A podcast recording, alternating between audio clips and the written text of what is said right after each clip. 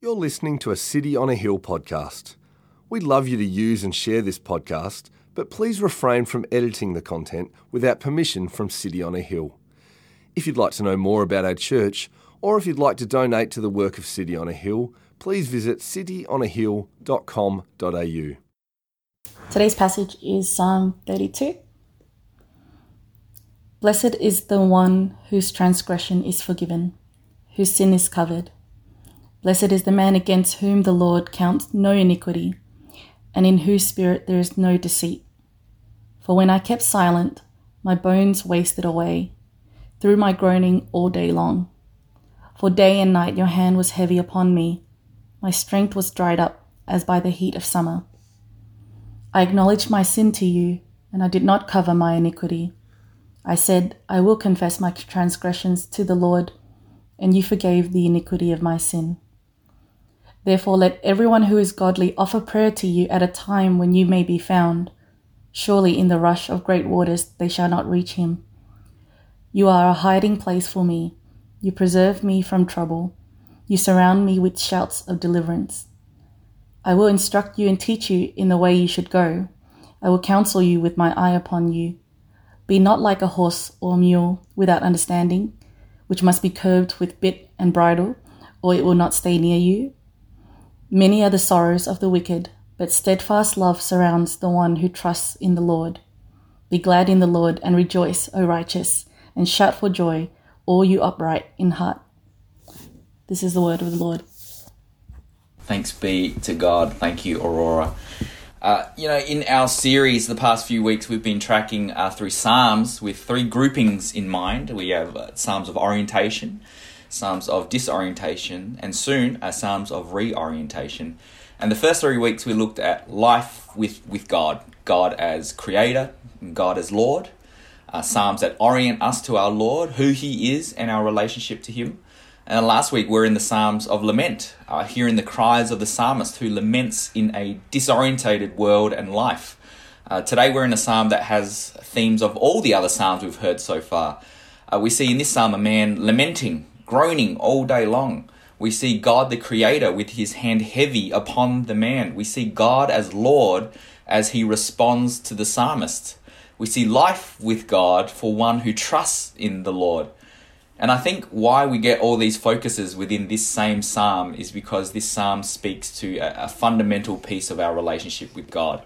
You know, at the core of this psalm is the theme of repentance. Uh, its emphasis is on on the confession of sin our confession as sinners uh, to the God who created us. You know, the psalmist here is none other than David, King David, a godly and righteous man, chosen by God and loved by God, described as a man after God's own heart. And yet, even with such high regard in holiness, here he is singing out about his need for repentance, his confession of sin. You know, most have associated this psalm to be read with Psalm 51, which is what we heard from Sam Lowe today in digital. They complement one, one another. You know, as David reflects on his sin with Bathsheba, where he took another man's wife as his own and then gets the man killed to hide it. You know, a series of appalling sins from, from such a righteous man, which brings him here to this psalm as he reflects on uh, his sin and reflects on the character of God. And what we get is a psalm that I think uh, reveals to us uh, three things, three particular things the deceit of sin, the demand for repentance, and the delight of forgiveness. So, how about we pray as we dig into this wonderful psalm?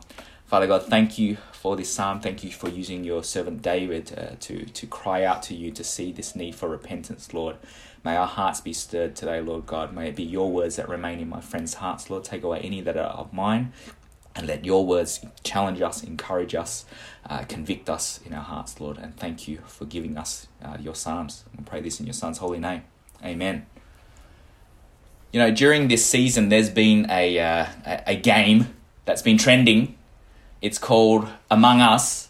Basically, the goal is to complete tasks on a spaceship to win, but there's an imposter or two that, that sabotages tasks and can kill you in order to win. It's a game, right? It's in order that they win, which you have to find out and you have to vote out. And it's really fun as you play on Zoom and you see people's reaction when they're accused of being the imposter. You know, people like, no, no, I'm not the imposter. And like, yeah, yeah, you are. You see people laugh. You see people shock. People argue.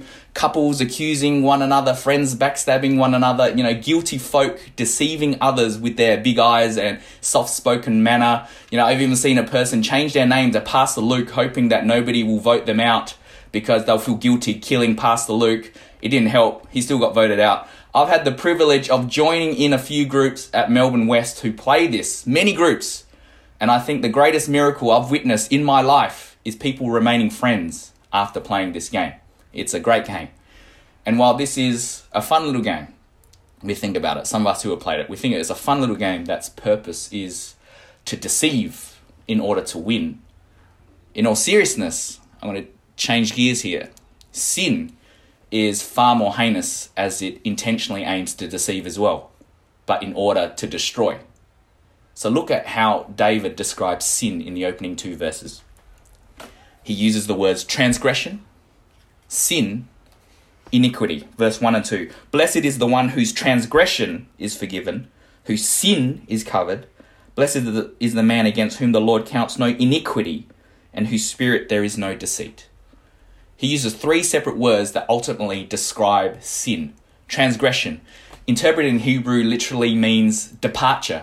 You know, describing a departure from God, our Creator, our lawgiver, and our our Lord. You know, a departure from His authority. It's a deliberate disobedience of God's will. Transgression gives us a view of our sin in relationship to God. Then we have the word sin David uses here, which in its Hebrew trans- translation it means to miss the mark fall short. You know, in ancient times, you'd imagine this in archery terms. You know, you shoot an arrow at a target and it falls short. Sin is us falling short, our moral failure, our missing the mark in God's divine law, the righteousness God requires for his holy and chosen people. We sin, we miss that mark. We don't and can't hit the target.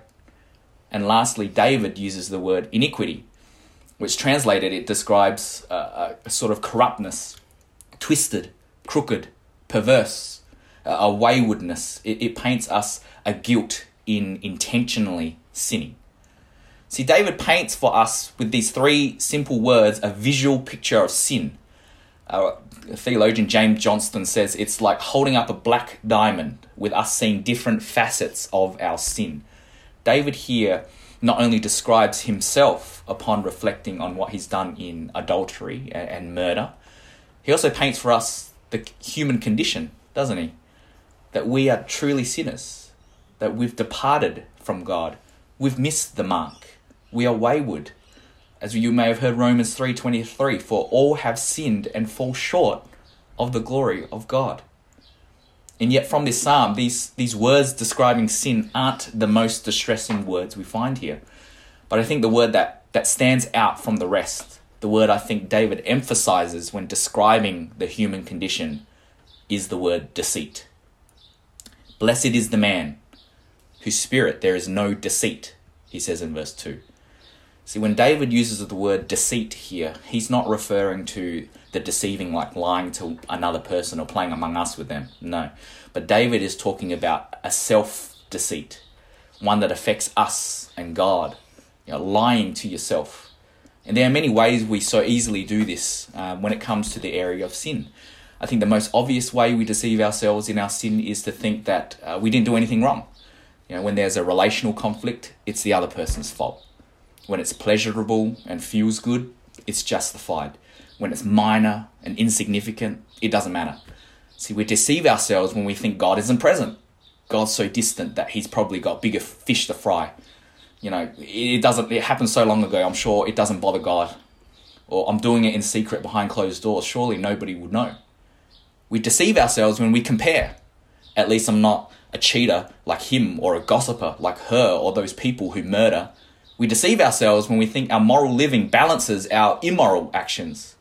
We deceive ourselves when we focus on the superficial. You know, I go to church, I don't drink, I don't swear. We deceive ourselves when we think this psalm is for the other person and not me. We deceive God when we ignore sin, pretend it didn't happen, put it on other people, hide it, justify it. You know, First John chapter 1 says, If we say we have no sin, we deceive ourselves and the truth is not in us. See, when we pass our sin off as insignificant or non existent, we don't only deceive ourselves, but we're actually trying to deceive God. You know, as an, uh, an IT teacher at one of the high schools back in the day, uh, they had installed uh, software on my computer where I could check each student's screen and what they were doing from my computer. This was the best, the best software because I could bust kids playing games in class, browsing off topic, chatting with other, like chatting with each other. Sometimes I'd be sitting there at my desk, then suddenly I'll just stand up and randomly randomly sprint at one of the kids just to look at what's on their screen and see them all kind of flustered and trying to close their windows as quickly as they can. It was great. It's just the best software, right? I could see everything they did, like unlimited power I had, I felt. Now to think, this software let me see all that the students were doing. Yet the students knew this and they still did it. They knew it. It wasn't some sort of surprise. I busted them so many times and they knew and they still did it. Lying to themselves, thinking, oh, maybe Mr. Fung wasn't checking my, my desktop. Wrong. Maybe Mr. Fung didn't care and was going wasn't going to check anyway. Wrong, I'm checking. So wrong. Silly kids, right? And yet, and yet, Again, a change of gears. And yet, we do exactly the same with God. As believers, we know deep down, He knows. The same God who created the heavens and the earth, the creator, the universe, every fiber of our body, doesn't just see what's on our desktop using some sort of software. This is the Almighty God who sees the very intentions inside our hearts, who knows us personally before we even knew ourselves. And yet, in our proneness to be wayward, to so often miss the mark, as ones who so often deliberately disobey, we still so easily deceive ourselves in forgetting who God is and who we are in relation to Him. That as sinners to a holy God, there is a demand for repentance. And what's profound is that this process of repentance often doesn't start with us, but with our good and gracious God. Why don't we read verse 3 and 4? For when I kept silent, my bones wasted away through my groaning all day long. For day and night your hand was heavy upon me, my strength was dried up as by the heat of summer. When's the last time you felt guilty? Not just a guilt like taking that last piece of food from the family table, or the guilt where you accidentally changed lanes without indicating, but like a heavy, a heavy guilt. Guilt from doing something you know wasn't pleasing to God. The guilt that clouds your mind day and night that you just can't seem to get rid of it. And for David, David, that was exactly it. He was racked with guilt from his sin. Keeping it silent, he would say his bones wasting away, physically affected by the guilt, eating away at him, emotionally affected, lamenting on what he had done, groaning all day long. And what's interesting in David's cry in these two verses is that he says, Day and night God's hand was heavy on him, that it was God pressing on him. David was silent, kept his sin to himself, tried to continue on with life without acknowledging it, you know, yet it's God's hand pressing down on his heart. And it was heavy. See, Charles Spurgeon says, God's hand is very helpful when it uplifts, but awful when it presses down. Better a world on the shoulder like Atlas than God's hand on the heart like David. See, David's silence in his sin became ever so painful as he felt God's hand pushing on him, reminding him, "You can't get away with it, David. This stubborn silent won't. This stubborn silence won't work. You just can't keep living as if nothing had happened." See, God presses on David's heart his demand for repentance, with David finally giving in. Look at verse 5. I acknowledged my sin to you and I did not cover my iniquity. I said, I will confess my transgressions to you, to the Lord, and you forgave the iniquity of my sin. See, David was miserable. His health and vitality affected. He was in pain physically, emotionally, mentally, spiritually over this his grave sin. God's hand was heavy on his conscience. It almost looks like he was reluctant in confessing, and yet what this tells us about the character of God is that God is good and that he is full of grace. That even though David was miserable while racked with guilt, God moving him and pressing on his heart clearly shows us a God who loves him. Just like David, sometimes we are so stubborn in our sin that God sometimes has to almost force us to turn to him for healing and forgiveness. See, for us today, God uses His Holy Spirit to convict us of our sin, an act of grace and love from a good God. You know, Hebrews 12, verse 5 says, And have you forgotten the exhortation that addresses you as sons? My son, do not regard lightly the discipline of the Lord, nor be weary when reproved by him, for the Lord disciplines the one he loves and chastises every son whom he receives. It is for discipline that you have to endure. God is treating you as sons, for what son is there whom his father does not discipline?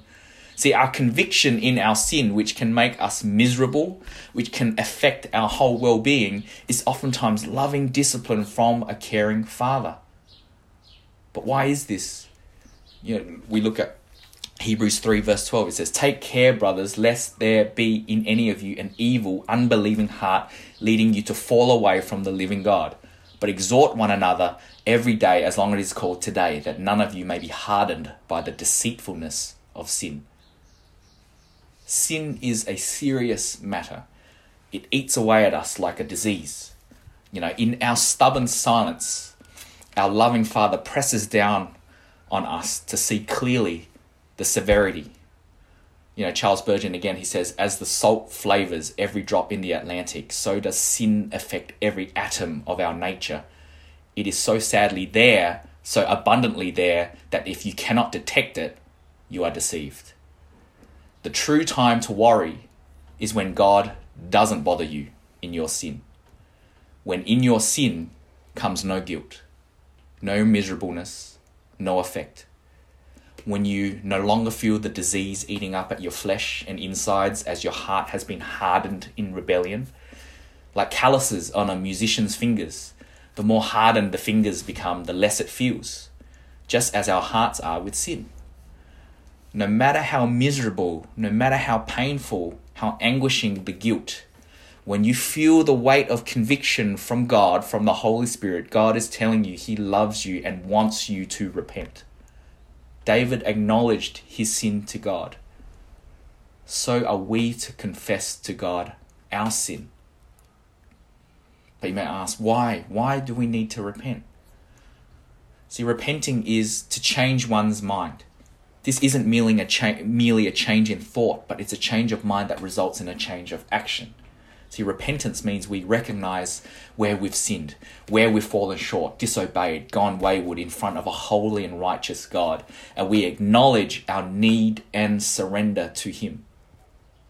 See, one writer says, repentance is a discovery of the evil of sin, a mourning that we have committed it, a resolution to forsake it, it is, in fact, a change of mind of a very deep and practical character which makes the man love what he once hated and hate what once he loved. See, in our guilt, we see more clearly the black diamond that is sin. As Christians, God convicts us in our sin through the Holy Spirit because God wants us to hate sin as much as He does. But not only that, God's hand is heavy upon His children because He wants to forgive us in Micah chapter 7, verse 18 and 19, it says, But not only that, God's hand is up. He says, Who is a God like you, pardoning iniquity and passing over transgression for the remnant of his inheritance? He does not retain his anger forever because he delights in steadfast love. He will again have compassion on us. He will tread our iniquities underfoot. You will cast all our sins into the depths of the sea. See, as I ran through the list of ways we deceive ourselves earlier, there was one I purposely left out. I think the greatest way we could deceive ourselves when we sin is to believe that God won't forgive us.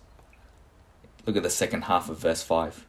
I said, I will confess my transgressions to the Lord, and you forgave the iniquity of my sin.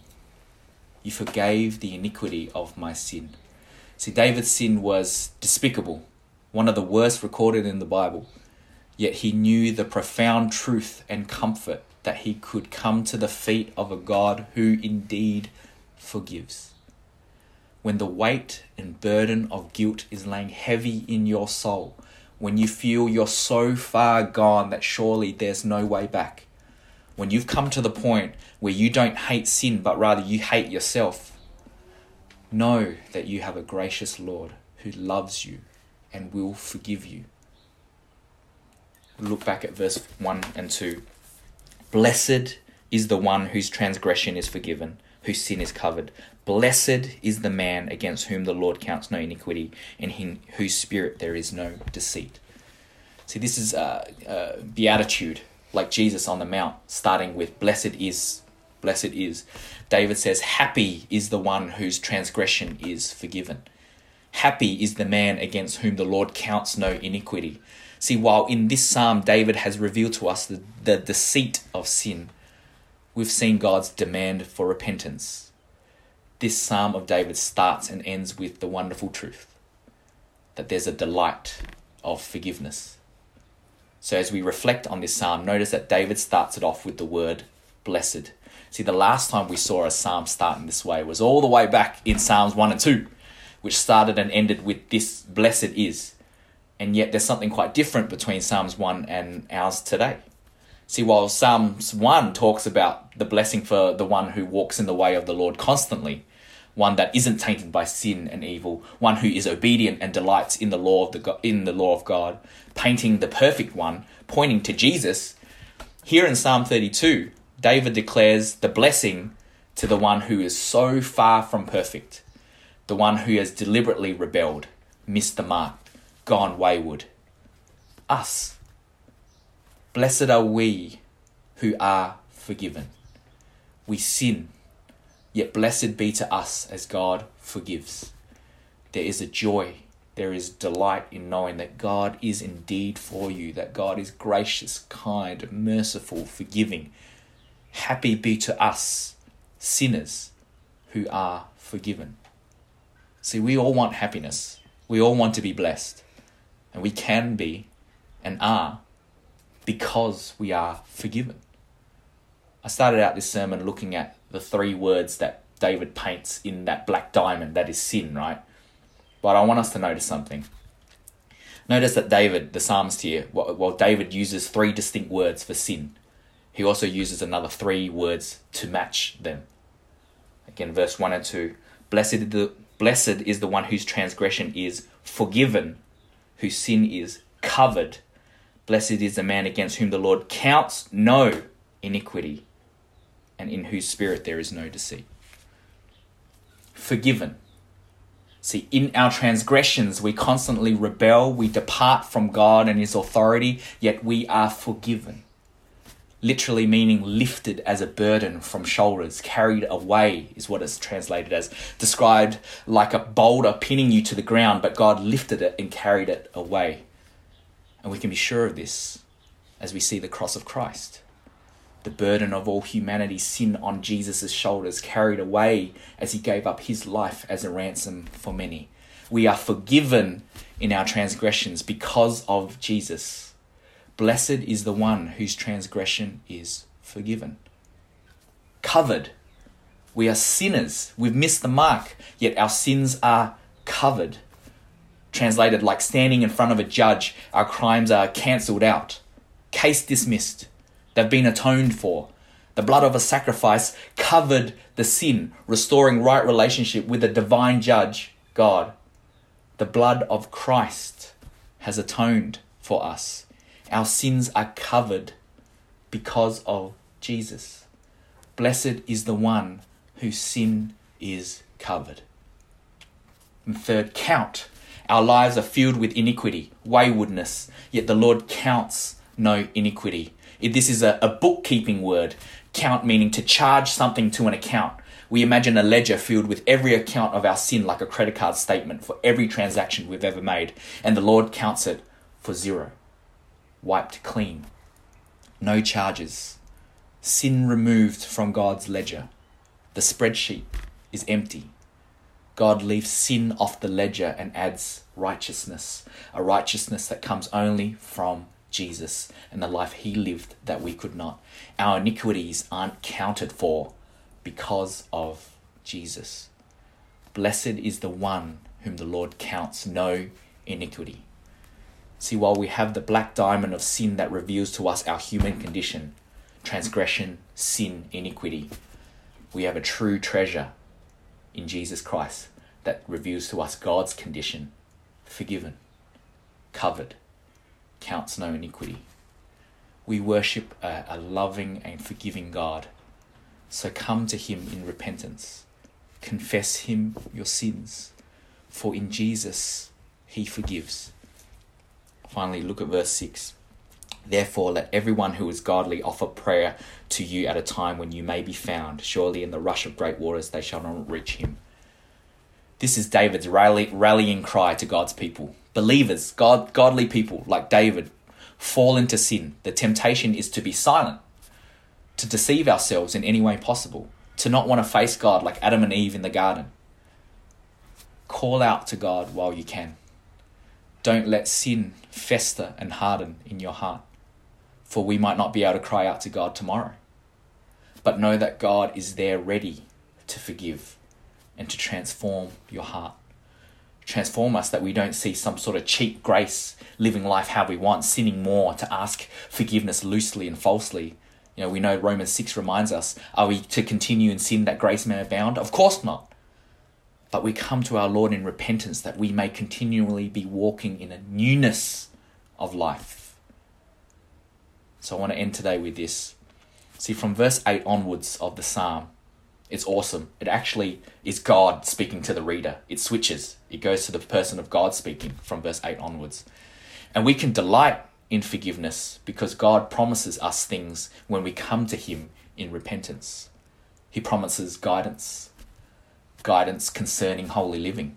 The Holy Spirit who convicts us and transforms us teaches us to obey and walk in the way of the righteous as we confess our sins to our Lord God promises us a steadfast and enduring love, a covenant love, a commitment to his people, a love like that of the Father to the prodigal Son, ready to welcome you home as you come to him for forgiveness.